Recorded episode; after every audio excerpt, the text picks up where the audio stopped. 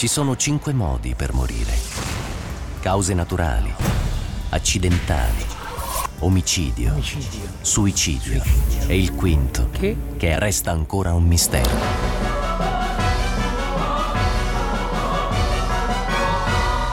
CSI Milano con Radio 105 sulla scena del crimine. Sono anni, Massimo Picozzi, che questa storia di- di- di- rimane ancora un mistero. Qui ogni martedì ne raccontiamo uno, eh? Ma guardate, stavo pensando che in realtà invece i miei fans non si distribuiscono tra l'Australia e New York, li ho tutti a Bellinzona e sono un gruppo di aficionados assolutamente. Senti, Hai Mass- modo di sta- avvicinarti il microfono di un metro e Ma mezzo? certamente. Senti Massimo, che momento è della messa? L'Eucarestia Eh, o, Perché si sente veramente una o il mistero cattedrale. della fede? A che punto siamo della celebrazione? E adesso a che punto è? Eh, come prima. Preghiamo, Preghiamo. perché il mio Io l'ho detto che il sentiva un po'. sacrificio. Sì, mamma, un po'. No, Massimo, sei troppo distante dal microfono. veramente. Eh. Eh, Tenta di avvicinare, tienilo in mano, fai, fai Potrei anche come. fare così. Fai come Fazio nel programma che tiene il microfono in mano. Prova un po'. Più vicino di così è difficile. Eh, Se- secondo me è me- contrario. Ah, prova a girarlo, Massimo. Prova a girare il In che senso? No, non è, non è al contrario. Comunque, per una prossima volta, il microfoni- le, le cuffie con microfonino attaccato alla bocca quando sei in un ambiente non insonorizzato adeguatamente Mhm. è la cosa migliore. L'altro Eh, giorno io ero uguale alla radio perché se ce l'hai attaccato alla bocca non pesca dentro ambiente. Però, vabbè, Ma ormai- voi non pensate che abbiamo fatto tante prove in cui mi è stato detto che andava tutto bene? No, lo Un immagino. saluto a Fargetta. Povero Vabbè. Falcetto. Vabbè, allora. Va bene, eh, come eh, stai no- intanto tu? Sì. Sto sulla via della guarigione, non Oh. pensavo che un pezzettino così piccolo potesse produrre danni così grandi.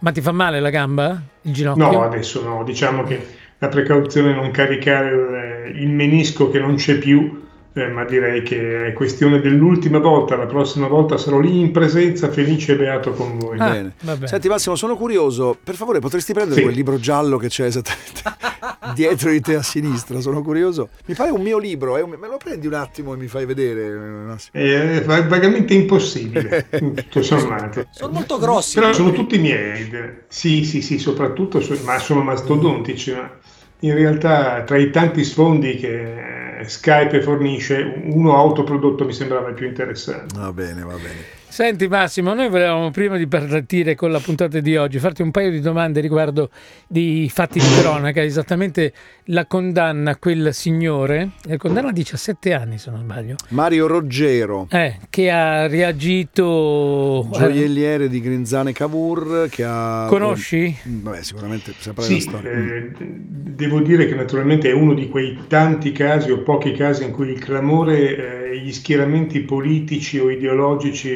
mascherano la verità.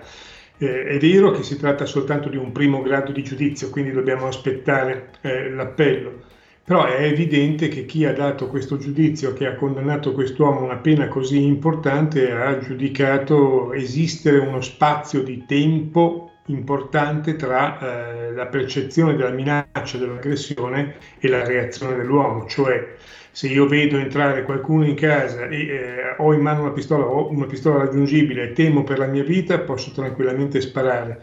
Se vengo immobilizzato e il mio rapinatore si prende il tempo, qualche minuto, esplora la casa, poi si allontana, io mi slego e anche lì eh, passano altri minuti, ecco che lo stato emotivo, lo stato di impeto non è più sostenibile, quindi diventa una sorta di esecuzione eh, a sangue freddo. È tutta una questione di tempistica, cioè se eh, questa reazione sia nell'immediato oppure eh, venga elaborata. Io credo che ci sia una confusione anche da parte di chi emotivamente giudica la cosa, senza fare... La politica non c'entra, no? Ma in realtà la differenza sono... cioè le modalità fanno tutta la differenza del mondo, non è la fattispecie in sé, cioè quello è stato aggredito e si deve difendere, ma il modo in cui l'ha fatto, come dicevi tu, i tempi, le modalità, il sangue freddo, eccetera, è ovvio che per la giustizia debbono rappresentare una roba che va punita, perché sennò diventa il Far West. Eh, certamente diciamo che anzi il gioco è tutto lì, il problema è tutto lì, cioè tu puoi essere eh, travolto da un'onda di eh, emozione, di timore, di terrore nel momento in cui percepisci, e questa è anche soggettiva, cioè la percezione del rischio di morire dav- davanti a un attacco è una, qualcosa di, di, di, oggettivo, di soggettivo, scusate, però diventa oggettivo se da eh, una reazione istantanea, primitiva, eh, immediata si passa a alcuni minuti in cui ad esempio una persona può slegarsi, afferrare un'arma, inseguire, sparare da distanza e, e a questo punto non c'è più lo stato di reazione emotiva e passionale.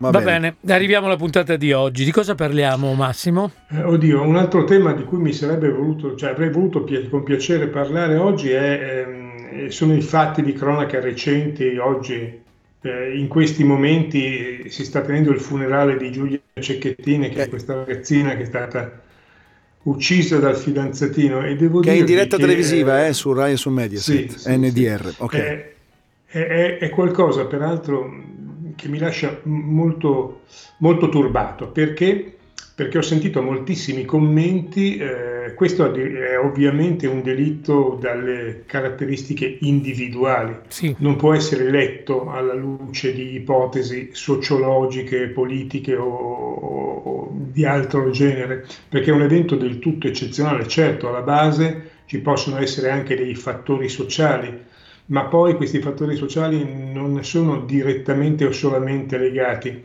a quello che è accaduto. Eh, invece eh, tutti si affannano a, a, è come l'esempio che mi viene in mente è un po' questo. Eh, è come se chiedessero a persone, mh, mm, opinionisti tratti da qualunque eh, professione, ma ehm, secondo te eh, il caso è grave? E tu naturalmente, immaginiamo che sia in ambito medico, tu rispondi, ma eh, insomma non so dirvi se, se, se, la diagnosi è grave, non l'ho nemmeno visitato, eh, ma cosa ne pensi di questa cosa? Beh, ma l'hai vista tu che ne stai parlando? No, me ne hanno parlato. E quindi tutto è un grande sforzo a cercare di comprendere premeditazione, eh, sanità, follia, lucidità, sulla base di qualcosa che non, non sappiamo assolutamente e naturalmente già con uh, un pregiudizio. Il pregiudizio è quello di dire che se mai verrà disposta una perizia psichiatrica su questo ragazzo, eh, sarà una sorta di, eh, così, di, di, di escamotage, di mettere le mani avanti per fargli scampare la galera. Io che faccio parte della categoria degli psichiatri forensi vi dico una sola, una sola, cosa, cioè la percentuale di criminali che si macchiano di orribili delitti e vengono riconosciuti parzialmente o totalmente incapaci è bassissima. Certo. La perizia non serve a dare una scusante, ma serve a cercare di capire qualcosa in più. E purtroppo, vi aggiungo, non sempre in questi casi così eccezionali si arriva a capire tutto fino in fondo. L'unica certezza è che il raptus non esiste. Allora, sentiamo la prima parte della scheda? Partiamo da lì? An- certamente andiamo anche in tema perché è il sì. rapporto un po' tra eh, le scienze eh, reali e, e, il mondo della, de, de, de, della, letteratura o comunque della parte narrata, non, non fiction. Certo. Andiamo con la prima parte della scheda. Marina Calabro è un'arzilla vecchietta di 84 anni e da tempo vive sola nella sua casa a Quincy, nel Massachusetts. In tutti gli anni passati a lavorare è riuscita a mettere via un bel gruzzolo, quasi mezzo milione di dollari, e quando il suo pronipote Anthony è andato a vivere con lei, Marina si è mostrata generosa. Ha fatto di tutto per farlo contento, permettendogli anche di ospitare i suoi amici Jim Morrell, Jason Weir e Tom Lelly con cui Anthony ha messo in piedi una band, la Electronic Kill Machine. Sono tutti appassionati dei programmi tv che si occupano di crimini e investigazioni scientifiche. Non fanno che guardare e riguardare gli episodi di CSI, discutendo dei dettagli delle indagini, commentando ogni passaggio.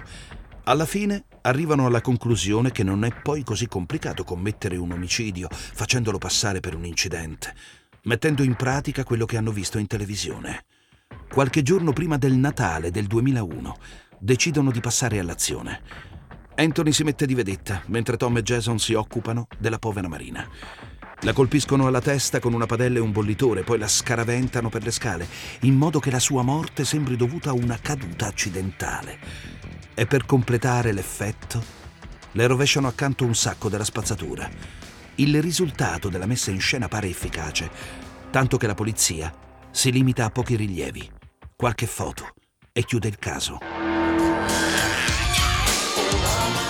Dall'album che Prince aveva fatto come colonna sonora del Batman di Tim Burton 1989, Electric Chair, era divertente e interessante quello che diceva eh, diciamo nel, nel ritornello della canzone Prince, diceva se un uomo può essere considerato colpevole per quello che gli passa in mente, allora datemi la sedia elettrica per tutti i miei futuri crimini, per dire che il pensiero per fortuna è ancora diciamo consentito, non è che può certo. essere punito per le cose che, che immagina, no?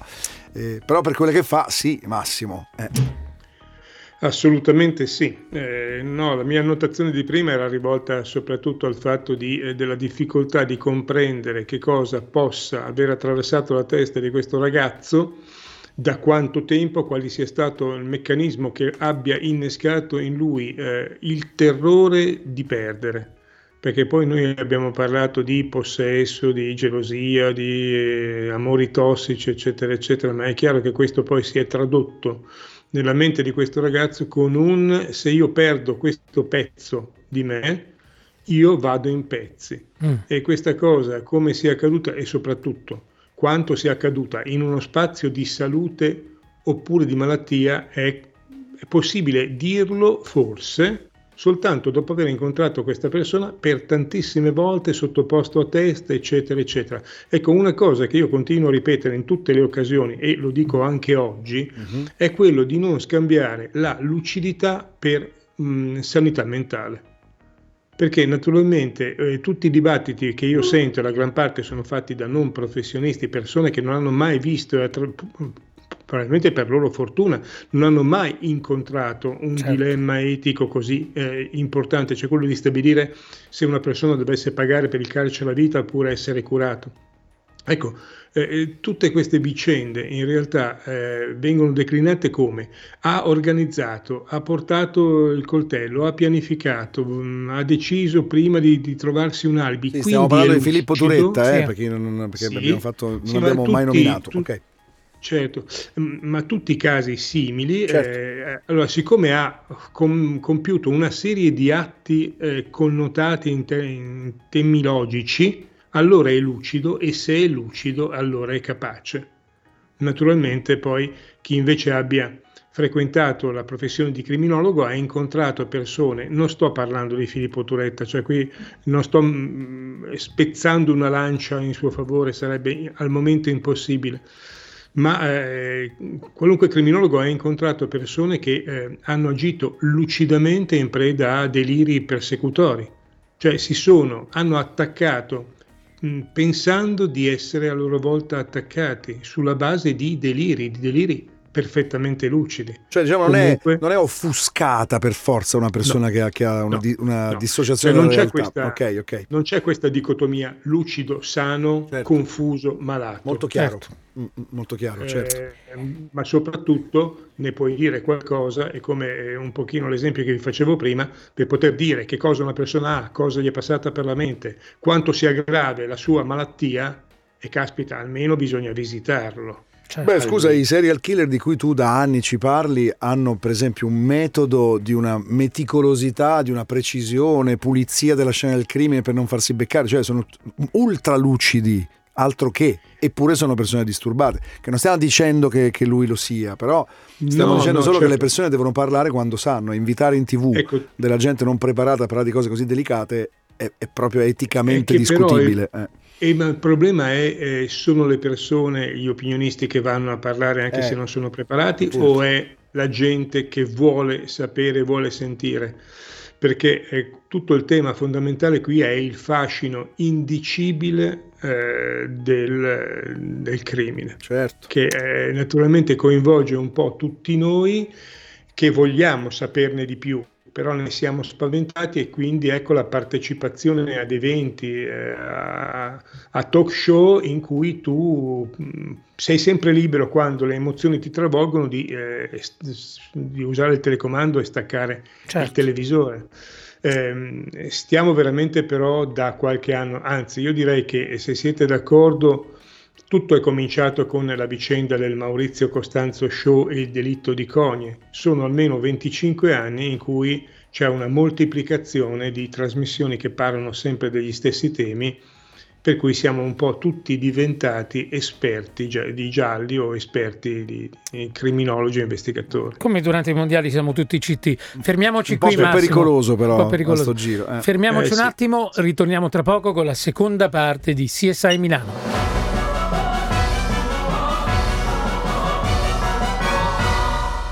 CSI Milano torna tra poco sulla scena del crimine. Allora, eh, stavamo raccontando un pochino questa storia di questa fascinazione per il, abbiamo sentito la prima parte della scheda, fascinazione per il delitto perfetto da parte di un gruppo di giovinastri che ospiti di una simpatica vecchietta di 84 anni ne hanno approfittato e poi appassionati di CSI hanno deciso di compiere il delitto perfetto, oltretutto naturalmente contando sempre sulla superficialità della polizia, perché hanno colpito questa povera donna con oggetti contundenti, l'hanno gettata dalle scale a simulare eh, che fosse scivolata, con l'accortezza anche di eh, gettare della pattumiera sulle scale, come a dire, eh, mentre scendeva a gettare la pattumiera è scivolata, eccetera. Ovvio che è, eh, è impossibile eh, mimare le lesioni da urto accidentale contro uno scalino eh, facendo passare questo tipo di lesione come eh, non dovuta a una pentola o una padella, cioè sono totalmente diverse, quindi ci vuole la complicità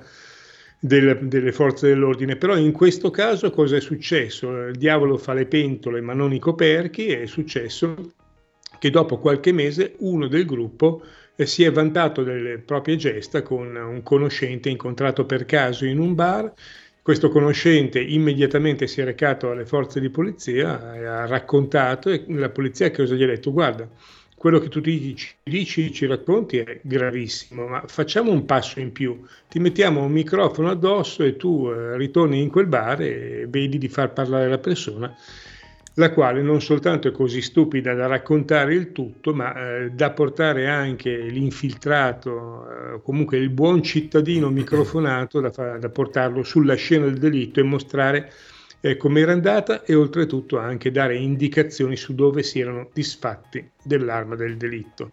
Quindi diciamo che la grande passione, il grande, grande interesse per CSI poi si è rivelato eh, assolutamente insufficiente Avrete notato peraltro che eh, non so bene se qui c'è un cortocircuito tra la cronaca nera, vera, e eh, le serie televisive piuttosto che i libri, eh, sembra che non interessi più eh, il come è accaduto, lo, la, la, scoperta di come eh, un delitto è stato commesso, ma il perché e quindi eh, abbiamo lasciato da parte tutte le serie televisive modello CSI che tanto successo hanno avuto per tornare grosso modo sulle serie più importanti, sulla investigazione tradizionale con eh, tutta una serie di, di, problemi, ma comunque diciamo io a me piace molto, è piaciuta molto una serie televisiva che si chiama Bosch, tratta dai romanzi di Michael Connelly, dove c'è il classico investigatore della omicidi, ma lì eh, vale molto di più l'investigazione che non eh, il profilo del DNA o il tipo di eh, materiale che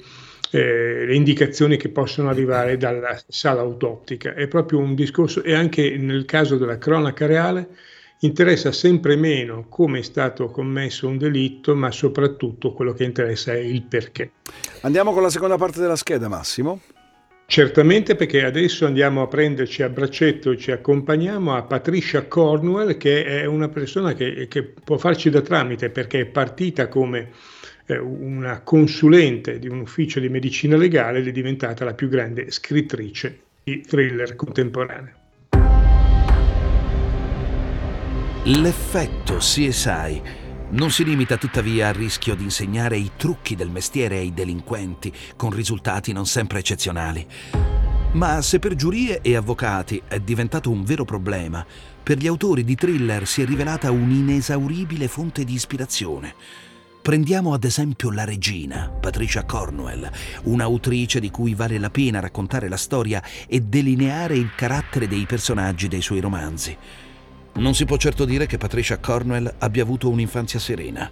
Nata Patricia Carroll Daniels a Miami il 9 giugno 1956 ha appena 5 anni quando il padre, uno stimato avvocato, abbandona lei, la madre e i fratellini, costringendoli a trasferirsi in uno sperduto paesino del North Carolina.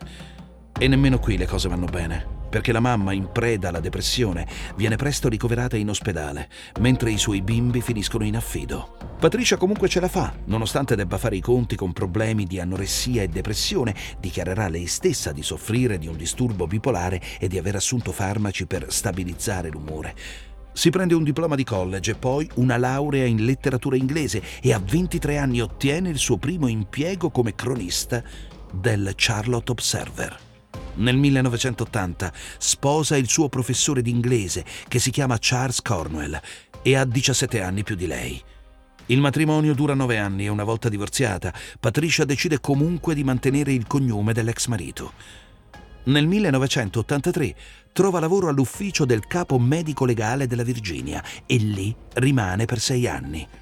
Si occupa di computer e insieme collabora come volontaria al Dipartimento di Polizia di Richmond, maturando un'esperienza che riporta nel suo primo romanzo, Post Mortem, pubblicato nel 1990. E ritorniamo a noi, Massimo. Fa un po' ridere sì, che, questa... che lei si sbatta per avere il cognome di lui, ma poi forse fa più comodo a lui dopo capito che il suo cognome ah, dopo che lei diventa una scrittrice certamente. di successo planetario no? Ecco, diciamo che lei ha questa storia di avere conosciuto la cronaca nera come esperta del, dell'Observer prima e poi abbia lavorato in un ufficio medico legale e si è ispirata a una, un personaggio famoso che è la dottoressa Marcella Farinelli Fierro, che è una italo-americana di origini veronesi, di cui poi sentiremo parlare nella terza parte della scheda, che poi è diventato il suo modello per la, quello che è la dottoressa Kay Scarpetta, che è la protagonista dei suoi romanzi. Eh, in realtà questa donna eh, fa parte di un, questo, questa caratteristica di trarre dall'esperienza professionale poi il materiale per creare libri di successo, è un po' americana ma non solo, perché sto pensando che ad esempio ci sono eh, John Grisham che è uno degli autori più, più famosi eh, negli Stati Uniti, è quello che ha scritto La giuria eh, piuttosto che eh, quel film strepitoso con, ehm, con Gene Hackman e, e, e non ricordo. Vabbè. Eh, vabbè. Eh, eh, ma anche in Italia in realtà ci sono stati questi travasi tra esperienza. Sto pensando ad esempio che eh, uno dei più famosi scrittori di romanzi gialli in Italia è Gianrico Carofiglio che di mestiere prima di cominciare a scrivere faceva il magistrato. Certo, certo. Oppure c'è Michele Giuttari. Michele Giuttari ha avuto e ha un successo straordinario in Europa, soprattutto in Germania ed è stato il capo della squadra antimostro di Firenze. Mm. Comunque la nostra Patricia Cornell nel 91 incontra un agente dell'FBI con cui inizia una relazione e se ne saprà più tardi, questa Margot Bennett. Il punto di svolta nella sua vita è nel 2000 quando incontra lei che ha tutta una serie di problemi psichiatrici e psicologici, cioè Patricia Cornell incontra eh, una terapeuta, una professoressa di psichiatria che si chiama Stacy Ann Gruber e che sposa nel 2005. E ci fermiamo Immaginate... qua raccontando sì. il resto della storia e tra il finale poco. tra poco. Ecco, immaginate che la Patricia Cornell sì. Max? Sì. Tra poco. Tra poco, posso andare? Ah, sì. CSI Milano con Radio 105 sulla scena del crimine. 11.41 all'interno di CSI Milano con uh, un Massimo Picozzi collegato da casa dopo il suo intervento di... ha messo i capelli, è andato in Turchia, ha fatto questo, questi capelli afro, molto, questi riccioloni che poi attecchiranno e che presto... Presto, prima o poi. Ecco perché, ecco perché zoppicavo prima cioè mi mancava un contrappeso.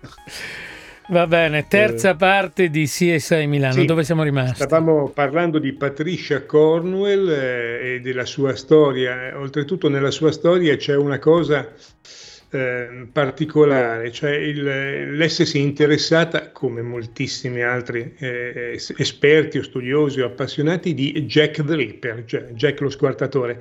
Lei all'apice della sua fama decide che a un certo punto risolverà, da grande scrittrice di thriller, risolverà il mistero di eh, Jack lo squartatore.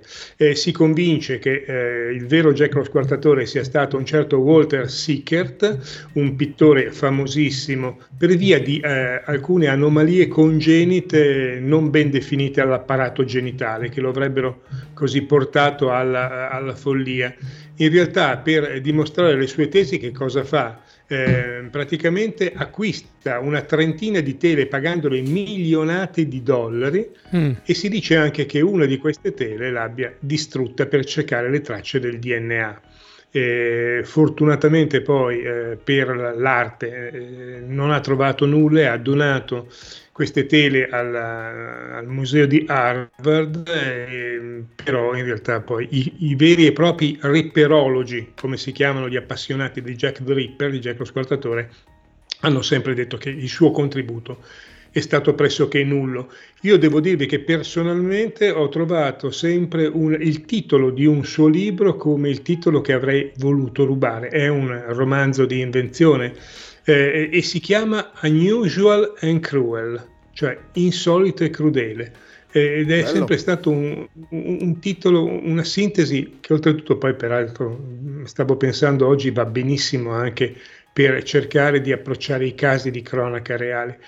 E poi c'è un altro eh, libro che io ricordo con grande interesse eh, da lei raccontato, si chiama La fabbrica dei corpi, perché esiste davvero. A un certo punto dovete sapere che eh, mi pare a Knoxville, nel Tennessee, un certo Bill Bass, William Bass, famoso antropologo forense, eh, forense, abbia deciso di acquistare dei terreni adiacenti all'università e lì eh, lasciare i corpi donati alla scienza eh, e praticamente per fare studi sui fenomeni trasformativi a cui tutti noi andiamo incontro dopo la morte, ecco che in un campo erano conservati, raccolti, dispersi tutta una serie di eh, campioni o di corpi che davano però la possibilità di datare la morte. E quindi diciamo che altro che eh, scienze forensi super precise, qui il metodo di Bill Bass e della sua fabbrica della morte è certamente un po' macabro, ma molto, ma molto artigianale ed è comunque una, una, una struttura, una realtà che ha dato grandissimi risultati. Bene, mandiamo la terza parte della scheda per terza concludere. ultima sempre sulla nostra Patricia Cornwell. Sì, esatto. Andiamo. Per capire chi sia la protagonista di quasi tutti i romanzi di Patricia Cornwell, bisogna cominciare da un personaggio in carne e ossa, la dottoressa Marcella Farinelli Fierro Nata nel 1941, di chiare origini italiane, la Fierro ha lasciato nel 2007 il suo posto di direttore dell'Istituto di Medicina Legale della Virginia dopo una vita dedicata alla patologia forense. Con un primo diploma in biologia si è laureata in medicina nel 1966. Ha svolto il suo internato in Canada, all'Ottawa Civic Hospital, prima di approdare a Richmond, in Virginia, e diventare con gli anni una delle più stimate specialiste del paese. Tappe familiari all'appassionati della Cornwell che ben conosce la dottoressa Fierro, avendo lavorato nel suo ufficio come analista informatica. Consulente dell'FBI, impegnata in tantissimi casi complicati, come il massacro alla Virginia Tech University, la vita della Fierro ha fornito a Patricia tantissimi spunti per caratterizzare il suo personaggio più noto. Come Marcella, la famiglia di Kay arriva dall'Italia, da Verona per la precisione, ed entrambe vantano una passione per la cucina italiana. Kay è tuttavia più giovane di 13 anni e può sfoggiare un look più attraente del suo alter ego in carne ed ossa. Anche la sua vita privata appare più movimentata. Ad accompagnarla nelle storie ci sono poi la nipote Lucy Farinelli, di nuovo un riferimento alla dottoressa Fierro, e il detective Pete Marino. La storia di Lucy è particolarmente complessa. Figlia della sorella descritta come una donna inaffidabile, narcisista e volubile, Lucy ha una venerazione per zia Kay. Quando compare per la prima volta in post mortem nel 1990, ha solo dieci anni e romanzo dopo romanzo si trasforma in un adolescente, quindi in una giovane donna geniale e fragilissima, che a tratti ricorda Lisbeth Salander, la protagonista di Uomini che odiano le donne, del 2005. Cognomi e nomi molto da, diciamo, immigrati italiani negli Stati Uniti. Molto Little Italy, no? Assolutamente, ma devo anche dirvi che stavo riflettendo su queste caratteristiche di costruzione dei romanzi gialli, cioè tutti questi personaggi, questi protagonisti eh, che hanno dei lati di genialità assoluta, di, delle capacità trascendenti che nessuno di noi può possedere, per contropasso hanno sempre una vita personale e privata disastrosa. Eh, se pensate anche al capostipite degli investigatori, cioè a Sherlock Holmes, è tanto geniale, tanto capace quanto solo, perché in realtà non gli si conosce tramite, tranne una sola avventura, una compagnia femminile ehm, e, e, quindi diciamo che è proprio un discorso di contrappasso. Ecco, quello che un tempo era eh, la fascinazione per il DNA eh, e poi si è trasformato in questi personaggi come Lisbeth Salander e come appunto eh, Lucy Farinelli che hanno una dote eh, eccezionale, quella di mh, saper far parlare i computer cioè quello di poter utilizzare e estrarre informazioni eh, da questo nuovo territorio delle scienze forensi. Non sono più eh, scienze forensi, ma sono scienze forensi elettroniche o digitali. E quindi questa è la vera novità degli ultimi romanzi e la vera eh, eccezionalità di questi personaggi, che peraltro finiscono poi per pagarla. Quindi questi soggetti o hanno alle spalle, come molti detective, un'infanzia terribile, in cui magari sto pensando a un altro autore di grande successo che è James Harrow che ha scritto E lei strettamente confidenziale piuttosto che lui personalmente come mm, persona, non come personaggio, ha avuto alle spalle una madre eh, amorevole che un giorno è uscita di casa ed è stata trovata strangolata e uccisa e per tutta la vita lui ha cercato di eh, scoprire chi potesse essere eh, sua madre e chi aveva ucciso sua madre. Devo dire, io da fruitore, non so Tony, però io ultimamente lo trovo un po' un cliché, quello sempre del detective che ha sempre, sempre solitario, ha sempre la vita sentimentale scassata, sempre eh. la famiglia.